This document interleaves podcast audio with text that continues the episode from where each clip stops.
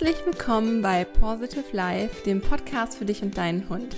Ich bin Kiki und ich habe ja bereits in der letzten Podcast-Folge angekündigt, dass jetzt bald die Folge zum Vortrag zum Thema Hunden aus dem Tierschutzsicherheit vermitteln, äh, den ich vor kurzem gehalten habe, hier bald online gehen wird, hier im Podcast veröffentlicht wird. Und da das Thema für mich gerade sehr präsent ist, passt es heute eigentlich ganz gut in unsere Reihe.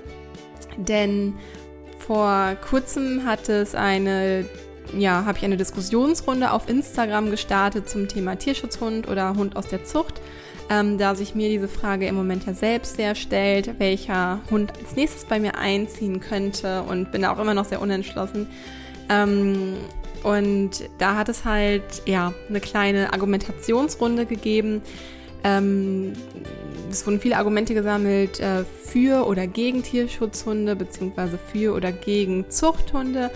Ähm, dazu ganz kurz so von mir. Ich finde es einfach wichtig, dass man ähm, weiß, auf was man sich einlässt, dass man weiß, dass man eventuell einen Hund mit der Vergangenheit, ähm, einen Hund mit Erfahrungsentzug womöglich zu sich holt, wobei das halt immer auch auf ähm, Rassehunde natürlich zutreffen kann und natürlich auch sich mit der Rasse des Hundes auseinanderzusetzen und so weiter. Es gibt einfach unfassbar viele Gründe, die für die Wahl eines Hundes sprechen und ähm, ist halt eben letztendlich entscheidend, was halt auch zu seinem eigenen Bedürfnis und den Bedürfnissen des Hundes natürlich am besten passt und zu der eigenen Lebenssituation. Wichtig ist auf jeden Fall, dass jeder für sich da entscheidet und sich nicht irgendwie von außen reinreden lässt. Auf jeden Fall ist das ein Thema mit sehr hohem Redebedarf, haben wir festgestellt. Daher werden wir es im Podcast gerne nochmal genauer thematisieren. Ähm, für heute soll es erstmal nicht um diese Debatte gehen. Das war jetzt nur so ein bisschen der Background dazu ähm, weil es für mich ja selbst demnächst in den Tierschutz geht ähm, und einfach dieses Thema aktuell einfach sehr, ja, sehr in unseren Köpfen ist. Und ja, heute soll es aber eher darum gehen, was du tun kannst, wenn du dich denn für einen Hund aus dem Tierschutz entschieden hast und vielleicht noch nach Möglichkeiten suchst, wie du deinem Hund Sicherheit vermitteln kannst. Und dabei wünsche ich dir auf jeden Fall jetzt ganz viel Freude beim Zuhören.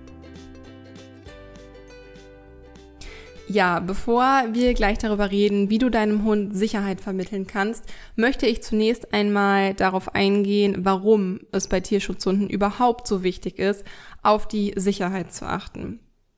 Denn es gibt unterschiedliche Gründe, warum Hunde aus dem Tierschutz überhaupt Sicherheit benötigen. Nur neben den offensichtlichen Sachen, dass das Vertrauen in den Menschen verloren gegangen ist, einfach dadurch, dass sie schlecht von Menschen behandelt wurden, vernachlässigt wurden, gequält wurden oder ausgesetzt wurden oder sich selbst überlassen wurden, also komplett ähm, das Vertrauen in den Menschen verloren haben, was erstmal wieder hergestellt werden muss ähm, oder dass der Hund vielleicht Schmerzen ähm, empfindet, was ja auch häufiger der Fall ist, gerade wenn der Hund vielleicht von der Straße kommt oder misshandelt wurde oder so, ähm, dass da auch erstmal das Vertrauen zum Menschen aufgebaut werden muss, äh, um ihn überhaupt behandeln zu können im Tierheim.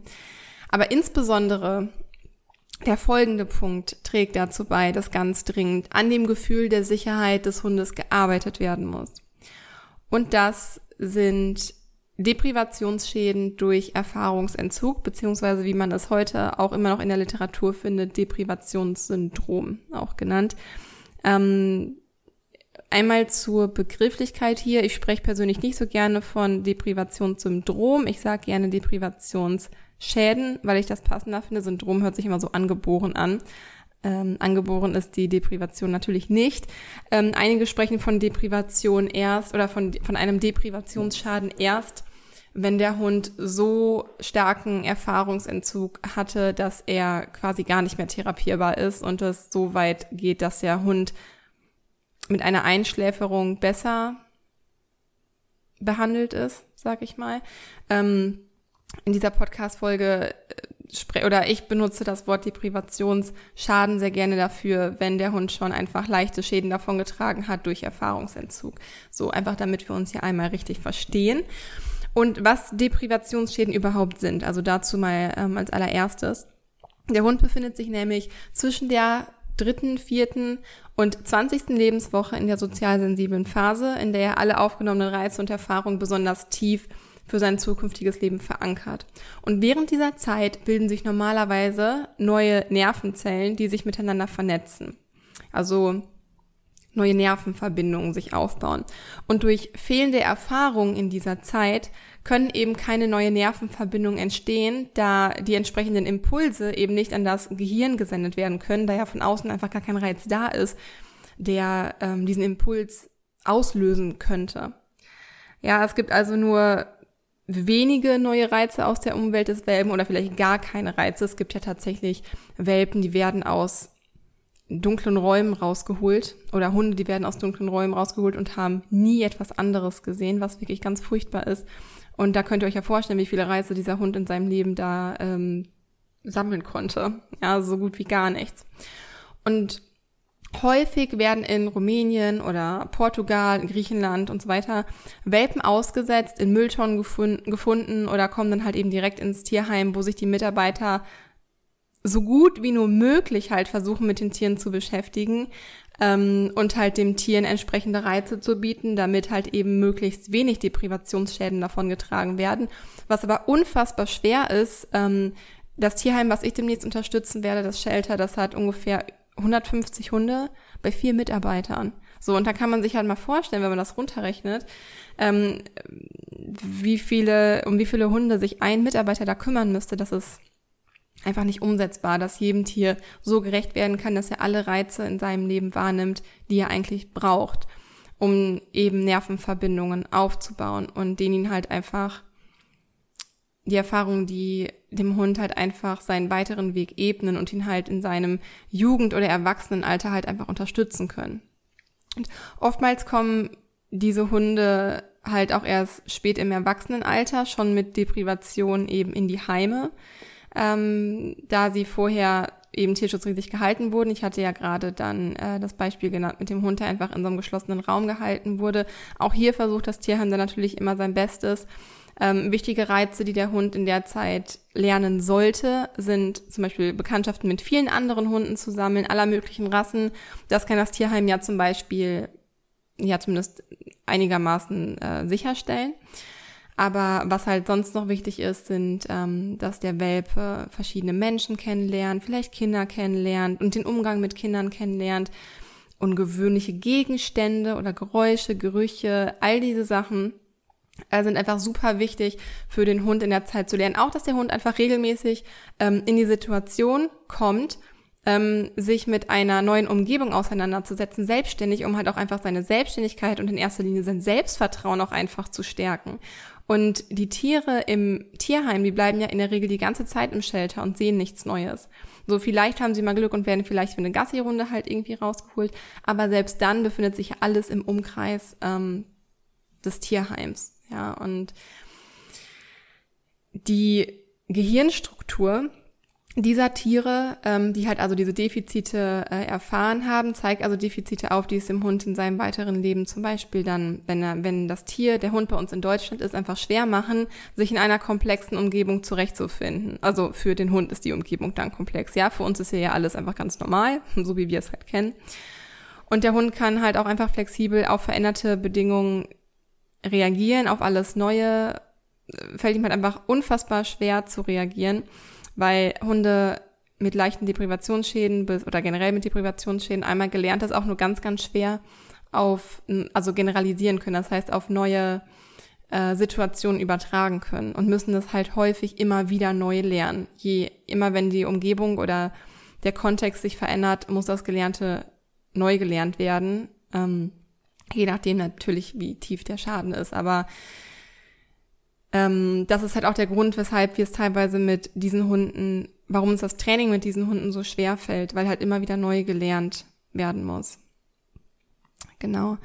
Und ähm, der Hund hat in der Zeit halt einfach nicht gelernt, sich auch einfach selbstständig und ja selbstständig und selbstbewusst mit seiner Umwelt auseinanderzusetzen, hat also eine geringe Selbstsicherheit und ein geringes Selbstbewusstsein. Und dazu möchte ich kurz eine Geschichte erzählen. Und zwar hatte ich vor kurzem die Hündin einer Freundin und Kundin hier bei mir zu Hause. Ich hatte Nachmittag auf den Hund aufgepasst und die Hündin kommt eben auch aus der Tierhilfe Korfu, wo ich demnächst sein werde. Und wir haben so Lüftungsrohre im Garten, die aus der Erde so herausragen, aber stabil stehen und sich auch nicht bewegen oder so, ne? Auch keine Geräusche von sich geben.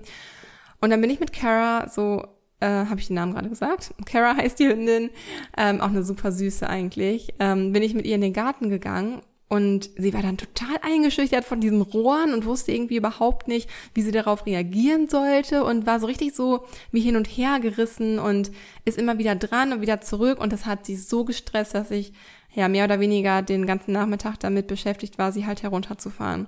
Und was ihr halt einfach gefehlt hat, um sich wieder sicher zu fühlen, war halt ihr Bindungspartner, ihre Bezugsperson. Ähm, und die war natürlich nicht da, weil ich an dem Nachmittag aufgepasst habe. Das heißt, ich war den ganzen Tag damit beschäftigt, habe Aromaöle benutzt, habe mit ihr Massagen gemacht, sie herunterzufahren. Ja, und äh, hat natürlich, also hat letztendlich gut funktioniert, aber sie war halt schon sehr gestresst davon. Und äh, dieses Rohr, was nichts gemacht hat, hat sie komplett aus der Fassung gebracht. Und das ist halt eben typisch und sieht man halt häufig bei Hunden, die halt ja zumindest leichte Deprivationsschäden haben. Und durch diese Entwicklungsstörung kommt es bei Hunden halt auch häufig zu Angst, zu unsicherem Verhalten, was je nach Schweregrad auch zu chronischen Angstzuständen ähm, und auch zu einem Gefühl von Dauerstress führen kann. Und man kann sich ja irgendwie vorstellen, wenn man die ganze Zeit in so einer starken Anspannung ist, dass man halt irgendwann auch nach einem Ventil sucht oder der Körper automatisch irgendwann nach einem Ventil sucht, um diese Anspannung loszuwerden. Und dann lernen Hunde halt schnell irgendwie das zum Beispiel bellen oder in die Konfrontation zu gehen oder zum Teil auch Aggressionen einzusetzen, geeignet ist, um andere Menschen oder andere Hunde oder unbekannte Situationen äh, auf Distanz zu halten und sich denen zu entziehen. Also wird zur Strategie als, ja, als Selbstschutzmechanismus, könnte man vielleicht sagen. Und im schlimmsten Fall kann die Angst vor dem Unbekannten in eine dauerhafte Aggression umschlagen und der Hund verliert bei ungünstigen Begleitumständen dann mehr und mehr die Selbstkontrolle, wenn das halt auch noch dazu kommt, ähm, ja, die sich dann halt leider auch gegen andere Menschen und Hunde richten kann. Und hier ist natürlich insbesondere Vorsicht auch bei Kindern geboten, die mit solchen Hunden halt zusammenleben. Und ähm, ja, also wenn ihr euch jetzt nicht sicher seid, ob euer Hund vielleicht äh, an Deprivationsschäden leidet bzw. Deprivationsschäden erlitten hat, dann gibt es verschiedene Abstufungen, die ähm, die, also, ja, wie sage ich das? Es gibt verschiedene Abstufungen, ähm, die ein Hund mit Deprivationsschäden halt erlitten haben kann. Die Hündin aus Korfu, äh, aus meinem Beispiel gerade, die hatte nach meiner Einschätzung nach leichte Deprivationsschäden. Aber damit es ungefähr ein schätzen könnt, hier so ein paar Anhaltspunkte. Also was man häufig findet, ist eine häufige Nervosität und Unsicherheit, ein hohes Erregungslevel. Die Hunde neigen verstärkt zur Aggressivität, ähm, zeigen plötzlich der Situation unangemessenes aggressives Verhalten mit auch hoher Intensität, neigen häufig zu Übersprungshandlungen, neigen zu Verhaltensauffälligkeiten wie Stereotypien, also zum Beispiel sich selbst kratzen äh, oder beißen, also ja, quasi das die Hunde nutzen dann quasi als Ventil die Aufregung gegen sich selbst zu richten. Ja. Oder auch den Schwanzjagen ist auch ähm, ähm, eine Stereotypie, ähm, auch lebenslange Stressanfälligkeit gehört dazu. Einfach, dass kaum Generalisieren möglich ist, das ist das, was ich gerade schon meinte. Es ist einfach schwierig, ähm, mit diesen Hunden zu trainieren, da einmal gelernt ist, eben nicht auf vergleichbare Situationen übertragen werden kann. Und das macht es natürlich für uns Hundehalter unfassbar anstrengend. So. Hierzu möchte ich allerdings noch anmerken, dass jeder dieser Punkte, die ich gerade genannt habe, ähm, einzeln betrachtet auch ein Symptom für einen anderen Auslöser irgendwie sein kann. Das sind jetzt echt nur so Anhaltspunkte. Also nur weil ein Hund zu Übersprungshandlung neigt, heißt das nicht, dass er einen Deprivationsschaden davon getragen hat. Ne? Aber ähm, da ihr alle ziemlich schlau seid, bin ich mir sicher, dass ihr das auch so verstanden habt. Okay, weiter geht's. Also wir wissen jetzt erstmal, warum Hunde überhaupt aus dem Tierschutz so dringend Sicherheit von uns benötigen. Uns stellt sich jetzt also die Frage, was können wir als Halter aktiv tun, um unserem Hund diese nötige Sicherheit zu vermitteln? Denn in sehr vielen Fällen haben Hunde aus dem Tierschutz zumindest kleine Deprivationsschäden erlitten, was aufgrund der Möglichkeit und dem Kapazitätenmangel, die einem Shelter zur Verfügung stehen, ja auch nicht weiter verwunderlich ist oder dem Tierheim ja auch kaum vorgeworfen werden kann, ja. Wie ihr euren Hunden also Sicherheit vermitteln könnt, dazu möchte ich jetzt drei Tipps mit auf den Weg geben. Ja. Und zwar fangen wir an mit dem ersten Tipp. Das ist nämlich das Stresslevel zu senken. Ja. Da Hunde mit Deprivationsschäden nämlich häufig ein hohes Erregungslevel haben, wie man sich vorstellen kann, dauerhaft nervös sind oder häufig nervös sind, angespannt sind und sich häufig halt auch einfach nicht selbst wieder herunterfahren können. Und in dem Moment, wo sie halt so erregt sind, natürlich auch noch viel stärker auf andere Reize, also auf neue Reize reagieren, so schaukelt sich dann halt auch das häufig hoch, ist es wichtig, dass wir, dass wir das für sie erledigen und zur Entspannung des Hundes beitragen. Befinden sich die Hunde nämlich dauerhaft unter Stress, können sie auf der einen Seite halt auch einfach krank werden und auf der anderen, man sieht das ja auch bei Menschen, dass Menschen halt einfach Krankheiten davon tragen, weil sie unter Dauerstress stehen, ja. Und auf der anderen Seite sehen sie irgendwann die Notwendigkeit, sich selbstständig ein Ventil zu suchen, um ihrem Frust und ihrer Anspannung Luft zu verschaffen und wie das ausgehen kann, darüber äh, haben wir jetzt gerade schon gesprochen. Die erste Maßnahme, um den Hund herunterfahren zu können, ist erstmal einen sicheren Rückzugsort zu schaffen, an den sich der Hund immer zurückziehen kann und in Ruhe gelassen wird, da er das bislang halt einfach nie hatte. So, bei den Menschen, wo er vorher gelebt hat, vermutlich nicht, auf der Straße mit Sicherheit nicht, da ist der Hund mit ganz anderen Sachen beschäftigt, als herunterzufahren und zu ruhen. Ähm, und sein Futter vielleicht zu verteidigen, seine Ressourcen zu verteidigen, sein Territorium zu verteidigen, also so einen richtigen, ganz, ganz sicheren Rückzugsort gibt's auf der Straße einfach nicht. Und im Tierheim werden meist mehrere Hunde zusammengehalten. Das heißt, dort gibt es auch keinen sicheren Rückzugsort. Also ein Ort, an dem der Hund ganz genau weiß, hier werde ich immer in Ruhe gelassen, hier kann ich immer runterfahren, ähm, wenn ich das mal für mich brauche. Ja. Äh, das ist übrigens eine Maßnahme, die nicht nur Tierschutzhunden gewährt werden sollte, sondern jeder Hund. Jeder einzelne Hund sollte einen sicheren Rückzugsort haben, an dem er sich, an dem er zumindest die Möglichkeit hat, sich zurückzuziehen, wenn, wenn er das Bedürfnis danach hat. Und an diesem Rückzugsort sollte der Hund weder angefasst werden, noch angeguckt werden, noch angesprochen werden. An diesem Ort sollte er sich vollkommen sicher fühlen. Wünscht sich euer Hund mal Körperkontakt, dann wird er danach fragen. Oder ihr könnt auch an einer anderen Stelle in der Wohnung mal versuchen, Körperkontakt herzustellen, weil ihr jetzt gerade das Bedürfnis habt, vielleicht mal mit eurem Hund zu kuscheln. Oder ihr könnt ja auch gemeinsam auf die Couch gehen oder was auch immer euch da einfällt. Aber in seinem Körbchen, in seinem Rückzugsort sollte der Hund in Ruhe gelassen werden. Ähm, als Rückzugsort eignen sich bei Tierschutzhunden übrigens häufig Boxen oder so höhlenartige Plätze, da sie dem Hund einfach noch mehr Schutz und ja, so eine geringere Angriffsfläche bieten, weil halt einfach an den Seiten, über dem Hund, am Rücken quasi einfach mehr Schutzfläche geboten wird und es quasi nur eine Öffnung gibt, durch die quasi potenzielle Gefahr in Anführungsstrichen ähm, sich dem Hund nähern könnte.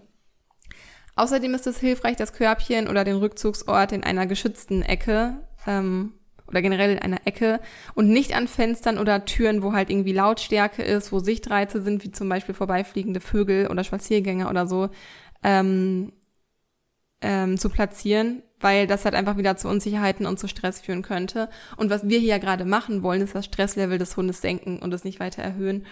Daher ist das mein Tipp, ähm, was den sicheren Rückzugsort angeht, nochmal ganz deutlich für alle Hunde, nicht nur für Tierschutzhunde. Und ähm, ja, also ein sicherer Rückzugsort zu Hause sorgt generell schon mal für mehr Sicherheit und auch Verständnis halt dem Hund gegenüber, dass der Hund sich einfach verstanden fühlt, dass er halt einfach weiß, okay, ich fühle mich gerade unwohl ähm, und ich möchte aber auch gerade nicht so richtig Kontakt zu meinem Menschen haben. Ich möchte einfach gerade mal für mich sein. Ja, auch Hunde können dieses Bedürfnis ja haben.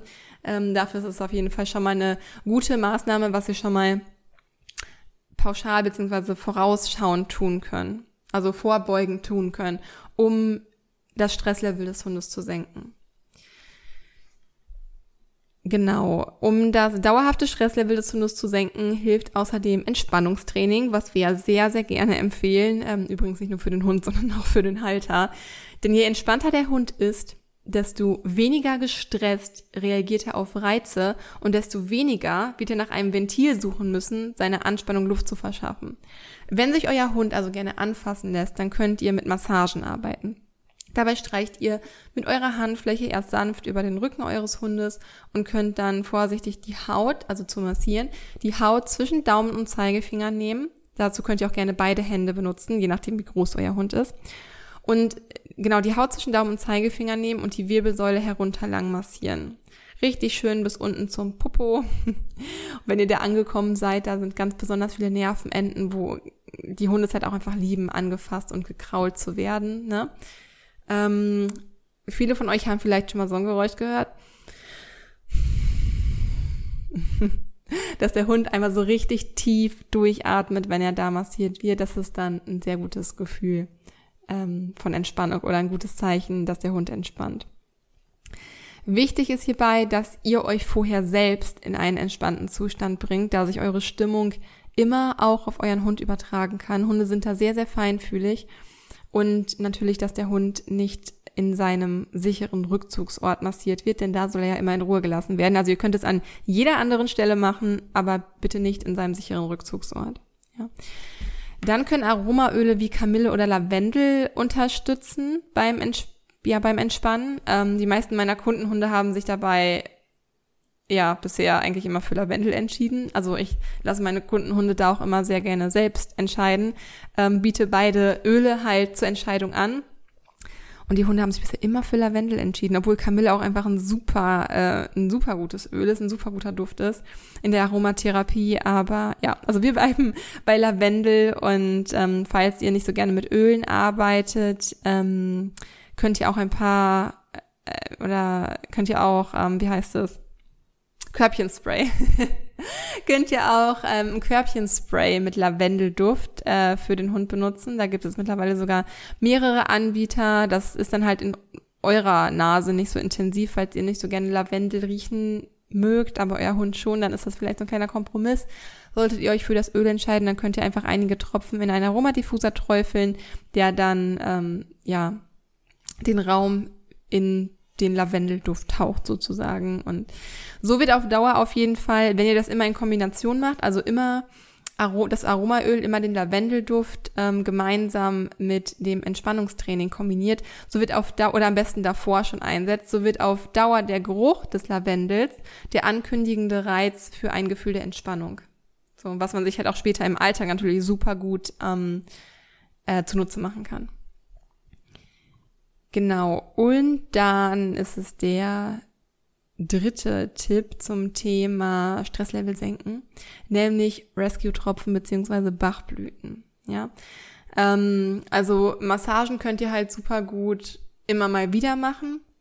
Den sicheren Rückzugsort, den solltet ihr vorausschauend schon mal planen und äh, berücksichtigen. Was ihr akut machen könnt in akuten Situationen, sind halt die Bachblüten beziehungsweise Rescue-Tropfen ähm, die ihr geben könnt, wenn ihr wisst, dass Situationen eintreten, die bei eurem Hund Stress auslösen. Zum Beispiel vor dem Alleinebleiben oder vor dem Autofahren oder wenn ihr halt irgendwie wisst, ihr seid heute auf einer oder feiert euren Geburtstag und die Familie kommt, da sind viele Leute da und dann fühlt sich euer Hund vielleicht ein bisschen unwohl, dann könnt ihr halt mit Bachblüten super gut arbeiten. Und wir arbeiten hier gerne mit den sogenannten Rescue-Tropfen. Das ist eine Bachblütenmischung. Die findet ihr in jeder normalen Apotheke. Die ist nämlich gar nicht nur für Hunde gedacht, sondern ähm, ja in erster Linie halt ursprünglich für Menschen gedacht. Daher gibt es hier zwei verschiedene Versionen von den Rescue-Tropfen. Einmal mit Alkohol und einmal ohne Alkohol. Ähm, in der Apotheke hat man üblicherweise, findet man eigentlich beides, denn Kindern wird dann halt lieber die äh, Variante ohne Alkohol gegeben und für unsere Hunde sollten wir selbstverständlich auch die Variante ohne Alkohol bevorzugen, weil Hunde Alkohol nicht so gut abbauen können wie der Mensch. Also würde ich euch dazu der Variante raten. Und ihr macht es dann so, es ist so ein kleines Glasfläschchen mit einer Pipette und ihr tropft dann mit der, mit der Pipette ein paar Tropfen auf euren Handrücken und lasst es halt den Hund ablecken. Oder wenn euer Hund das nicht so gerne machen mag, träufelt ihr es einfach direkt auf die Hundenase und er muss, ja, er leckt es dann mit seiner Zunge meist automatisch schon ab. Reflexartig. Äh, wichtig ist einfach nur, dass die Rescue-Tropfen mit den Schleimhäuten des Hundes in Kontakt kommen. Genau. Das könnt ihr auf jeden Fall schon mal akut machen. Ja, gerade durch das Entspannungstraining arbeiten wir auch an der Zuneigung und dem Vertrauen zwischen Mensch und Hund. Und neben der Zuneigung gibt es eben noch eine weitere ganz wichtige Säule in der Mensch-Hund-Bindung, wie ihr vielleicht wisst. Einige von euch wissen es mit Sicherheit schon, nämlich die Strukturen und Rituale. Und damit kommen wir zum zweiten Tipp, den ich heute für euch habe. Denn feste Strukturen und Rituale in den Alltag zu integrieren, geben Hunden Sicherheit und vor allem Orientierung, da sie sich an bestimmte Reize gewöhnen, wenn man sie häufig genug wiederholt und sie dadurch halt einfach wissen, was sie mm, was sie zu erwarten haben und sich nicht jedes Mal neu orientieren müssen, weil das einfach diese Hunde besonders stresst. Das heißt, die Hunde kommen nicht mehr so häufig in ein Gefühl von Hilflosigkeit und Stress, wenn sie halt wissen, was sie erwartet. Und auch das senkt natürlich das Stress- und Erregungslevel beziehungsweise hält es zumindest niedrig oder lässt es nicht so in die Höhe schnellen. Wenn der Hund ganz genau weiß, okay, ich weiß, was auf mich zukommt, ich muss mich gerade nicht mit einem neuen Reiz auseinandersetzen.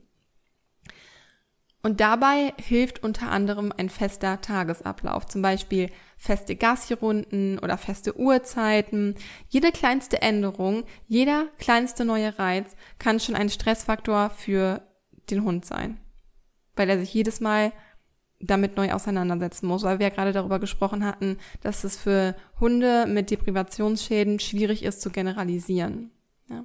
Und insbesondere Spaziergänge werden hier natürlich zur Herausforderung, da wir hier einfach keinen Einfluss darauf haben, ob sich gewohnte oder neue Reize, wie zum Beispiel ein, ein unbekanntes Mensch-Hund-Team, also ein fremder Hund, ein fremder Mensch, ein umherfliegendes Blatt, ein Tier, eine Plastiktüte, ich weiß es nicht, irgendwas, was der Hund nicht kennt, ähm, sich nähern. Oder auch Sachen, die der Hund kennt. Denn wenn der Hund schon mal Erfahrung mit einer Plastiktüte gemacht hat, heißt das nicht, dass er auf diesem Spaziergang weiß, dass die Plastiktüte ähm, ähm, keine Bedeutung für ihn hat. Die Erfahrung muss er dann halt einfach neu machen, wenn er mit Deprivationsschäden zu kämpfen hat. Je nach Schweregrad auch hier wieder, ne? Also was wir auf den Spaziergängen machen können, ist sich neuen Reizen gemeinsam nähern, an der Seite des Hundes bleiben ähm, ihn dabei unterstützen, wenn er sich auch zurückziehen möchte. Also hier kann man sich wirklich ganz gut an dem Hund orientieren und äh, bei jeder kleinsten Unsicherheit ihn halt auch gerne, wenn er das möchte, ihn aus der Situation herausholen. Ähm, ein Problem, was wir sehr häufig haben werden, sind entgegenkommende Mensch-Hund-Teams.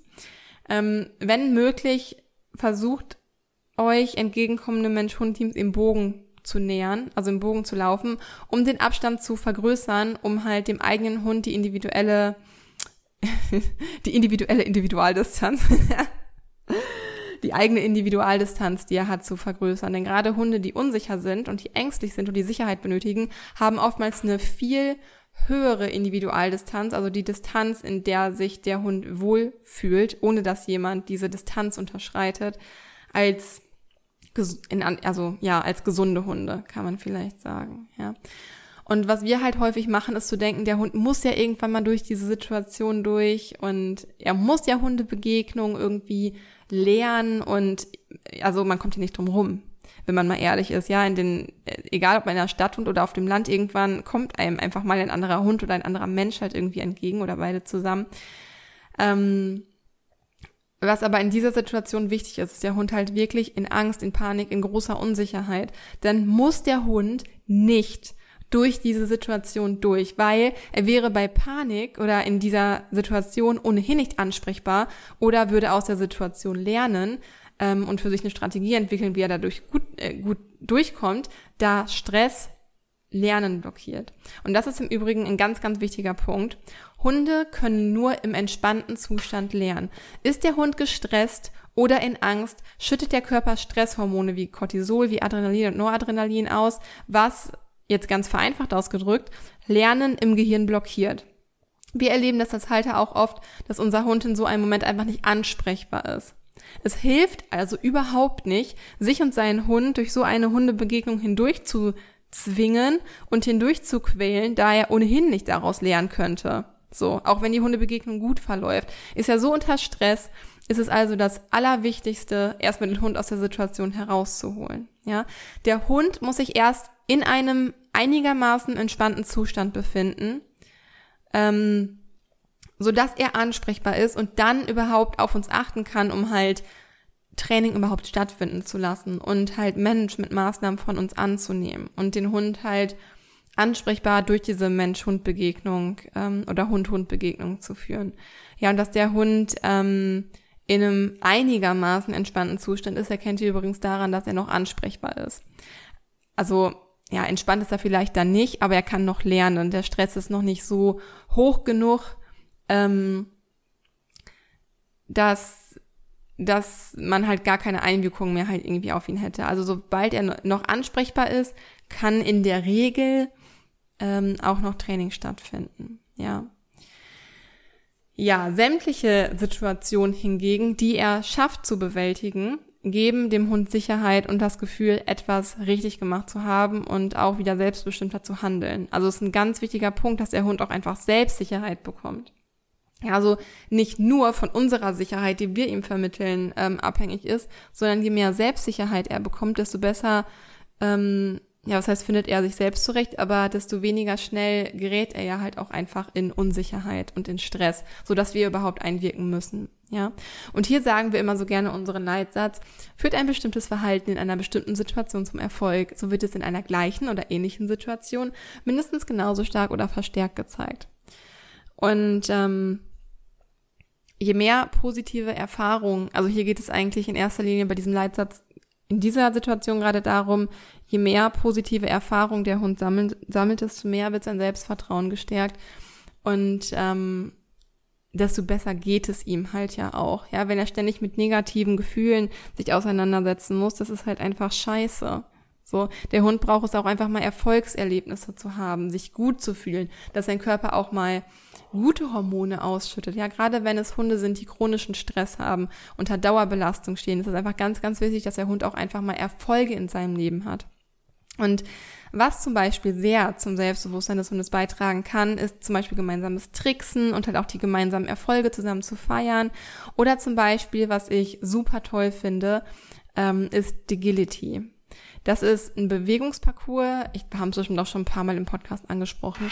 Ähm, es ist ein Bewegungsparcours, der gemeinsam mit dem oder den der Hund gemeinsam mit dem Halter durchläuft und der wird nach dem Tempo des Hundes durchlaufen. Es gibt verschiedene Untergründe, die er entdecken kann. Wenn der Hund nicht mehr möchte, muss er nicht weitermachen. Es hat keinen Wettkampfcharakter oder Zeitdruck oder so wie jetzt bei zum Beispiel einem Agility-Turnier, sondern er hat komplett selber wie er möchte, Zeit, sich damit auseinanderzusetzen und wir unterstützen ihn dabei. Also wir lassen unseren Hund sozusagen Erfolge sammeln, um seine Selbstsicherheit zu stärken, sowie natürlich die Sicherheit in unserem Mensch-Hund-Team. Weil wenn wir diese Erfolge gemeinsam, gemeinsam sammeln, ist es natürlich super kraftvoll und super stärkend für unsere Mensch-Hund-Bindung. Beim Training ist halt einfach dann zu beachten, dass kleinschrittig gearbeitet wird und einen Schritt nach dem anderen zu machen und dass neue Kontexte langsam nach und nach erschlossen werden und nach und nach erhöht werden, da Hunde mit Deprivationsschäden ja Schwierigkeiten mit dem Generalisieren haben, also mit dem Übertragen von Verhalten auf andere Situationen. Und was uns dabei hilft, ähm, ist auch einfach als Mensch ein bisschen mehr Geduld aufzubringen und ähm, weil diese Hunde halt einfach ein länger für diese Dinge brauchen, länger brauchen, um zu lernen. Und da ist Geduld natürlich ähm, eine gute, wie sagt man, eine gute Tugend, die wir da an den Tag legen können. Sagt man das so? genau. Und letztendlich geht es im Mensch-Hund-Team natürlich auch nicht nur um den Hund, sondern ganz viel auch um dich als Halter. Und für mich ist das ja, wie ihr wisst, einer meiner Schwerpunkte und auch einfach meine Leidenschaft und mein Lieblingsthema, weil die gerade die Stimmungsübertragung in der Arbeit mit Hunden so effektiv und so kraftvoll sein kann und doch häufig noch so unterschätzt wird. Daher möchte ich euch in diesem dritten und letzten Tipp gerne beibringen, wie ihr eure Stimmung verändern könnt und dadurch positiven Einfluss auf euren Hund nehmt. Nehmt, denn Du kannst deinem Hund ja immer nur Sicherheit vermitteln, wenn du dich selbst auch sicher fühlst.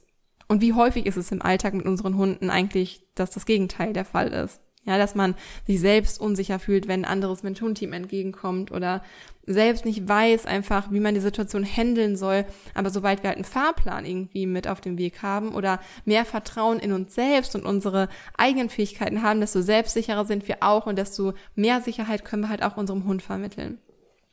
Was ich hier auch immer gerne als Beispiel anbringe, ist diese Chefgeschichte. So, stellt euch vor, ihr habt einen Chef, der nur unklar mit euch kommuniziert und nicht so richtig weiß, was er will, euch nie wirklich Feedback gibt oder ähm, ob ihr eine Aufgabe jetzt gut oder schlecht gemacht habt oder, weiß ich nicht, häufig melancholisch und schlecht gelaunt zur Arbeit kommt und immer nur meckert und so. Und dann seid ihr auch noch davon abhängig, dass diese Person entscheidet, ob ihr befördert werdet oder nicht. Also ob ihr wachsen dürft oder nicht. So, Fühlt ihr euch wohl in seiner Gegenwart? Nö. Möchtet ihr euch gerne von so einer Person leiten lassen? Nein. Und mit Sicherheit möchte man nicht, dass der eigene Erfolg nicht halt irgendwie gesehen wird und man halt in seinem Wachstum eingeschränkt wird und nicht halt irgendwie weiter wachsen kann, neue Herausforderungen bekommen kann, neue Challenges bekommen kann, ähm, befördert werden kann. Und unsere Hunde wollen das auch nicht. Unsere Hunde brauchen eine klare Kommunikation, klare Aufgaben, einen zuverlässigen und souveränen Bindungspartner, auf den sie sich verlassen können.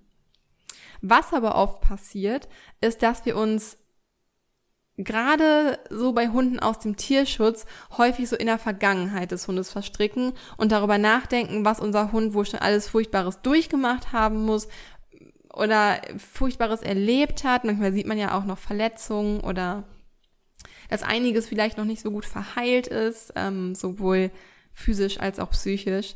Ähm, daher ist es manchmal vielleicht sogar besser, einfach gar nicht zu wissen, was dem Hund schon alles passiert ist. Ähm, weil genau das versetzt uns einfach in eine negative Stimmung von Mitleid, von Trauer, von Sorge und wozu viele von uns auch einfach neigen, ist da einfach auch viel ins Drama zu gehen und ähm, sich diesem Gefühl von Mitleid und von Sorge und dieser tiefen Trauer und selbst auch irgendwie Angst und irgendwie Schuld manchmal auch, dass der Hund das überhaupt ertragen musste oder dass man den Hund da vielleicht nicht schon eher rausgeholt hat. Äh, manchmal lässt man sich so schnell davon irgendwie leiten und so reinfallen in dieses negative Gefühl. Aber genau diese Gefühle sind die niedrigsten Frequenzen, auf denen wir schwingen können. Ja, was der Hund aber braucht, ist eine starke und positive Person, auf die er sich verlassen kann. So. Und dann ist es halt also unsere Aufgabe, ähm, uns in dieser Spirale nicht immer wieder nach unten treiben zu lassen, sondern diese Spirale weitmöglichst oben zu halten, in guten Gefühlen, in tollen Einstellungen, in positiven Gefühlen. Alleine wenn man sich das vorstellt, schüttet der Körper halt schon schon wieder mehr positive Gefühle aus und Glückshormone auf. Es ist also unsere Aufgabe, uns so oft wie möglich in eine gute Stimmung zu versetzen und das tut nicht nur unserem Hund gut, sondern tut uns übrigens meist auch selbst ganz gut. Und daher ist es wichtig, am eigenen Mindset, beziehungsweise ich nenne es mittlerweile auch gerne Hardset zu arbeiten. Ich glaube, ich habe mal eine Podcast-Folge aufgenommen, die heißt auch irgendwas mit Hardset. Die kann ich euch auch nur empfehlen. Ich finde, das ist eine super coole Folge geworden, wo es auch, ich glaube, es geht in der Folge ums Manifestieren. Ja, also kann ich euch nur empfehlen, schaut da gerne mal rein. Ich glaube, die ist von Anfang des Jahres. Ähm, also es ist unsere Aufgabe, an unserem Hardset zu arbeiten, da es sich bei der Arbeit mit Hunden immer, in, also erstens immer auch um eine Herzensangelegenheit handelt und es bei der Stimmungsübertragung zweitens darauf ankommt, was wir fühlen, also mit dem Herzen dabei sind und nicht nur das, was wir denken. So, also man kann natürlich eine Sache denken und das ist schon mal ein guter Anfang, aber wenn man nicht wirklich überzeugt von der Sache ist und das nicht wirklich fühlt, also nicht wirklich mit dem Herzen dabei ist, dann kann man das auch nicht so nach außen tragen. Und das ist halt so der kleine, aber feine Unterschied. Und wir brauchen halt einfach uns mit unserem Herzen zu verbinden. Und was ich wirklich jedem nur empfehlen kann und was ich schon selbst seit Jahren praktiziere, um meine Stimmung eben anzuheben und halt auch ehrlich und authentisch bei mir zu sein und in meinem Herzen auch zu sein, ist Meditation. Und meditieren hilft wissenschaftlich nachgewiesen dabei, das eigene Stresslevel herunterzufahren und euch auch in den Moment zurückzuholen. Denn letztendlich machen unsere Hunde nichts anderes, als im Moment zu sein, während wir ständig über die Vergangenheit nachdenken, was dem Hund wohl schon alles passiert ist, oder über die Zukunft grübeln. Ähm, der Spaziergang gleich wird ohnehin Kacke laufen. Und was wir aber nie machen, ist einfach mal im Hier und Jetzt zu sein und das anzunehmen, was jetzt gerade ist, oder das zu genießen, was gerade ist, im Gegensatz zu unseren Hunden. Und ähm, weil Meditation uns genau in den Moment zurückbringt, in ins Jetzt zurückbringt, läuft ja aktuell auch unsere einmonatige Challenge, der kostenlose vierwöchige Online-Kurs der Meditation Month, in dem wir vier Wochen lang gemeinsam meditieren und uns eine Meditationsroutine zulegen, ähm, die uns im Alltag ähm, ja eigentlich unterstützen soll, ruhig zu bleiben und unsere positive Stimmung oder generell unsere Stimmung auf unseren Hund zu übertragen. Deswegen war uns der Meditation Month auch einfach so ein riesiges Anliegen, um da nochmal ein bisschen mehr bei dir als Halter anzusetzen und dich dabei unterstütz zu unterstützen, genau diese wichtige Sache der Stimmungsübertragung ähm, dir zunutze zu machen, weil ich einfach absolut der zu 100.000 Prozent der Überzeugung bin, dass das hinterher den Unterschied macht. Wenn zwei Mentorenteams das gleiche Training machen und der eine ist viel mehr bei sich und in einer ganz anderen Stimmung, wird dieses Mentorenteam wesentlich mehr Erfolg haben. Das ist also ich habe es so häufig gesehen, ich habe es ja selber erlebt und deswegen möchten wir euch da einfach super gerne unterstützen. Und alle, die heute bereits äh, die Meditation Month Meditation gemacht haben, ich glaube, in welcher Meditation geht es am Mittwoch? Ich bin nämlich gerade bei Dienstag, als ich, also es ist heute Dienstag, zu dem Zeitpunkt, wo ich die Podcast-Folge aufnehme, ist Dienstag. Heute gab es nämlich eine Atemmeditation und ich glaube, morgen am Mittwoch gibt es eine Körperbewusstsein-Meditation, die auch einfach super passend ist. Also alle, die heute bereits die Meditation-Meditation gemacht haben, die sind bestimmt jetzt gerade auf jeden Fall schon entspannt. Aber für alle anderen oder wenn jemand noch eine zweite Medi machen möchte, machen wir hier noch eine kurze Meditation gemeinsam auf die ich mich sehr freue. Das ist auch die Meditation, die ich in dem Vortrag live gemacht habe. Eine komplette Live-Meditation. Und es war wirklich, es war magisch, weil es war plötzlich einfach auf dem Gelände leise. Die Hunde waren leise und es war so eine schöne Energie. Und diese Energie möchte ich jetzt einfach mit euch gemeinsam hier noch einmal hinholen. Und wenn du nicht gerade Auto oder Fahrrad fährst, dann möchte ich dich einmal bitten, jetzt für einen kurzen Moment deine Augen zu schließen. Und wenn du soweit bist, dann halte deine Augen bitte geschlossen und atme tief durch die Nase in deinen Bauch ein.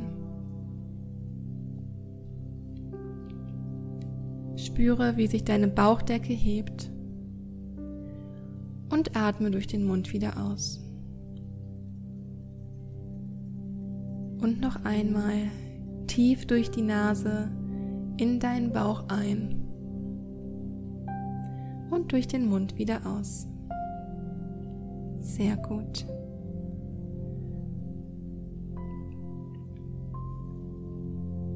Und jetzt bleib bitte bei dir, halte die Augen geschlossen und versuch einfach nur deine Stimmung wahrzunehmen. Was fühlst du? Wo ist deine Energie gerade?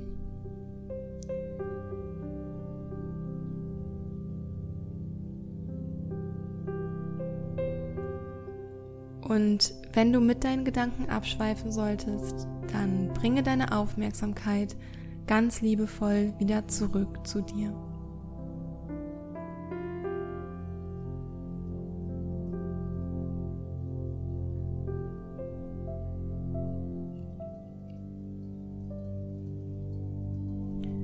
Und jetzt atme noch einmal tief durch die Nase ein und durch den Mund wieder aus.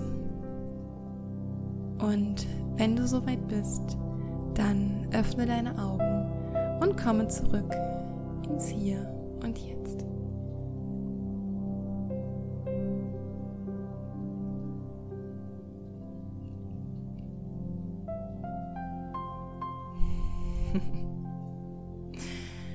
Herzlich willkommen zurück von dieser kleinen, aber feinen, kurzen Meditation. Ich liebe es einfach zu meditieren. Und ähm, ja, also diese kleine kurze Meditation kannst du immer gerne wiederholen, ähm, wenn du es einfach mal brauchst, dich wieder in den Moment zurückzuholen, dass du dich einfach fragst, okay, wo ist meine Aufmerksamkeit eigentlich gerade? Wo kommen meine Gedanken her? Nimm einfach mal deine Stimmung wahr, einfach ohne deine Stimmung zu bewerten, egal ob das gerade eine positive oder negative Stimmung ist, nimm es erstmal überhaupt wahr, was du gerade fühlst und wie es dir gerade geht. Und was wir ja auch viel in Meditation machen, ist zu atmen. Generell ist Atmen, so wie wir es gerade halt in der Meditation gemacht haben, eine super effektive Technik, die ich selbst regelmäßig auf dem Spaziergang äh, verwendet habe. Wenn ich eben gemerkt habe, dass ich angespannt bin, was zum Beispiel häufig vor Hundebegegnungen auch der Fall war, und bleibe dann oftmals kurz stehen, oder du kannst es halt auch beim Gehen einfach machen, und atme tief durch die Nase ein, halte die Luft kurz an und atme dann tief durch den Mund wieder aus. Und man nennt diese Atemübung auch die 478 Atemtechnik.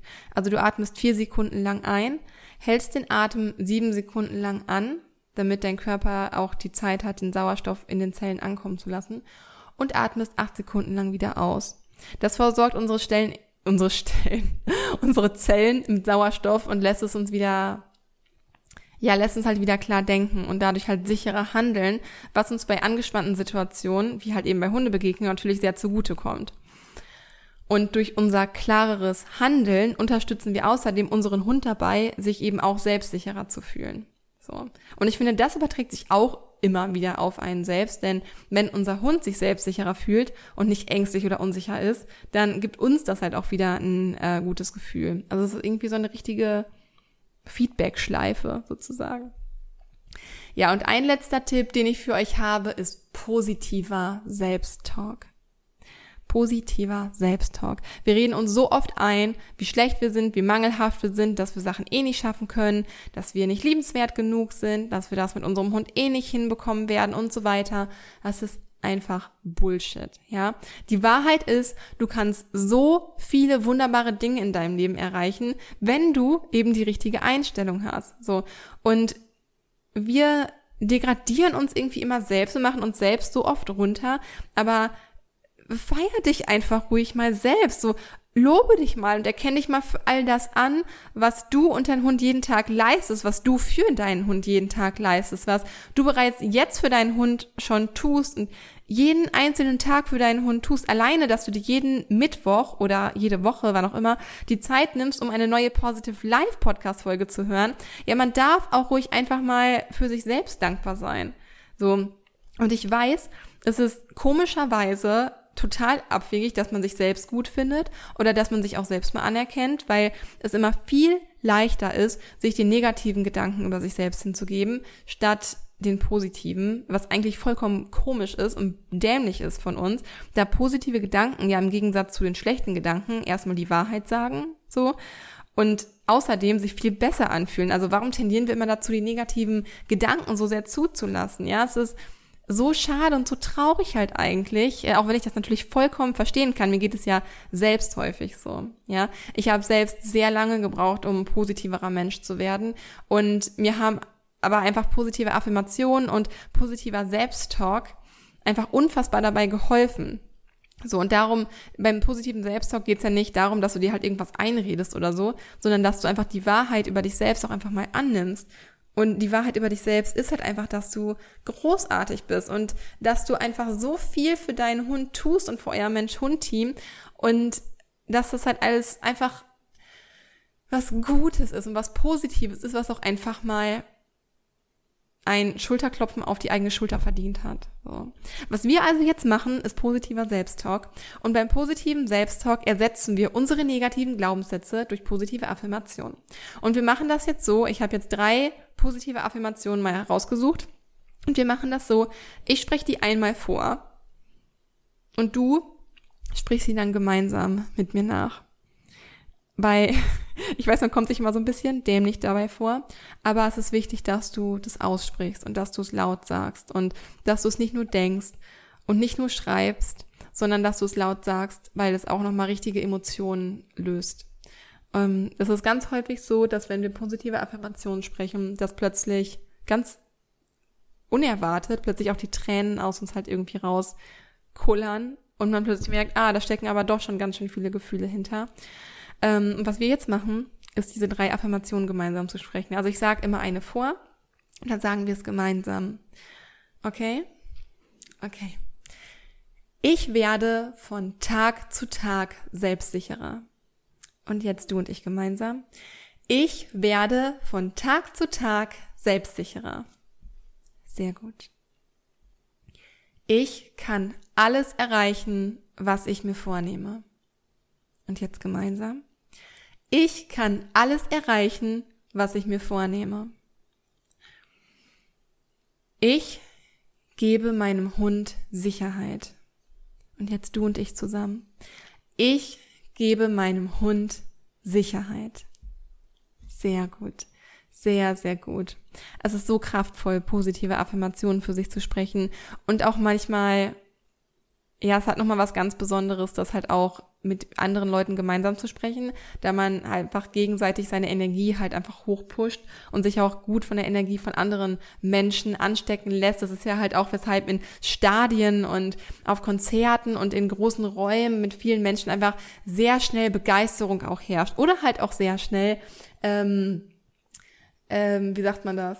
So ein Bu-Rufen oder sowas herrscht, so wie beim Fußball. Einer fängt an und alle lassen sich in dieses Gefühl mit rein und man hat einfach so eine Macht, wenn man als Gruppe halt gemeinsam irgendwie was macht. Daher kann ich es auch nur empfehlen, vielleicht mal mm, was mir gerade so spontan kommt, wenn man so gemeinsam beim Abendessen ist, mit seiner Familie oder mit Freunden zusammensitzt, einfach mal selbst sich was Gutes tut und gemeinsam einfach mal eine positive Affirmation spricht, um sich auch einfach mal selbst wertzuschätzen. So. Da darf man auch übrigens gerne mal aus seiner Komfortzone heraustreten und das einem sowas peinlich oder unangenehmes zur Seite schieben, um danach ein besseres Gefühl zu haben. Ja. Das kann ich euch auf jeden Fall von Herzen empfehlen. Genau. Ich möchte euch abschließend nochmal die wichtigsten Punkte zusammenfassen, denn wie zu Anfangs gesagt, legen wir bei äh, Positive Life Coaching ja besonders viel Wert auf die Mensch-Hund-Bindung, also auf die drei Säulen der Mensch-Hund-Bindung, die ihr ja mittlerweile wahrscheinlich alle schon in- und auswendig könnt. Aber für alle, die es noch nicht wissen, haben wir ja zum einen die Säule der Zuneigung, zu der wir durch gemeinsames Entspannungstraining aus Tipp Nummer eins besonders intensiv beitragen. Dann haben wir die Strukturen und Rituale, die wir besonders im zweiten Tipp besprochen haben.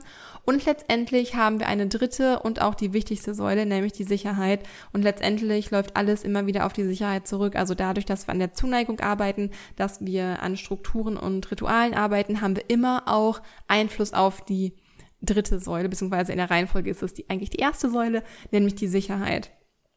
Und durch diese genannten Punkte vermitteln wir unseren Hunden die nötige Sicherheit, die sie halt im Alltag brauchen. Also alle Punkte, die ich heute genannt habe, ähm, auch wenn sie nur indirekt erstmal mit Sicherheit zu tun haben, wirken sich immer auf die Sicherheit aus.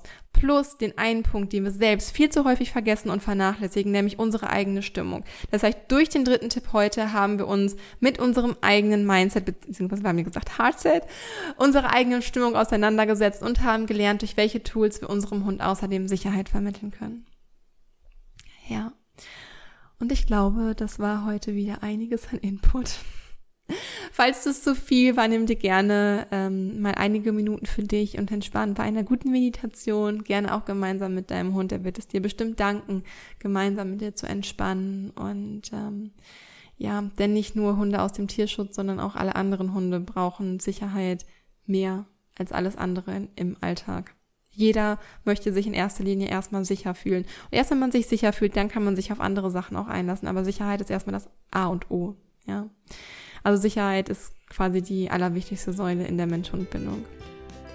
Und wenn euch das Thema Tierschutz und Tierschutzhunde ähm, auch weiterhin interessiert oder ihr da in der nächsten Zeit noch mal ein bisschen genauer ähm, einsteigen möchtet, ich werde ja ab Anfang Oktober für einige Wochen auf Korfu sein und dort dieses Shelter, von dem ich in der Podcast-Folge jetzt gesprochen habe, werde ich dort unterstützen und plane in der Zeit ähm, eine Art Kolumne ähm, über unseren Blog zu schreiben, um euch über alles auf dem Laufenden zu halten und von meinen Erfahrungen und Eindrücken dort zu berichten. Und ähm, ja, es wird mit Sicherheit auch mal die eine oder andere Podcast-Folge zu diesem Thema geben, aber wer gerne liest, äh, freue mich natürlich riesig, äh, wenn ihr mich da bei der Kolumne bzw. generell auf meiner Reise begleitet und schaut, was ich da so mache. Aber ja, bis dahin ist ja noch ein bisschen Zeit und bis dahin kommen auch erstmal noch einige Kiki und dieser Folgen online. Also freut euch auf die nächste Woche und ja, für heute fühlt euch gedrückt. Alles Liebe und stay positive. Deine Kiki.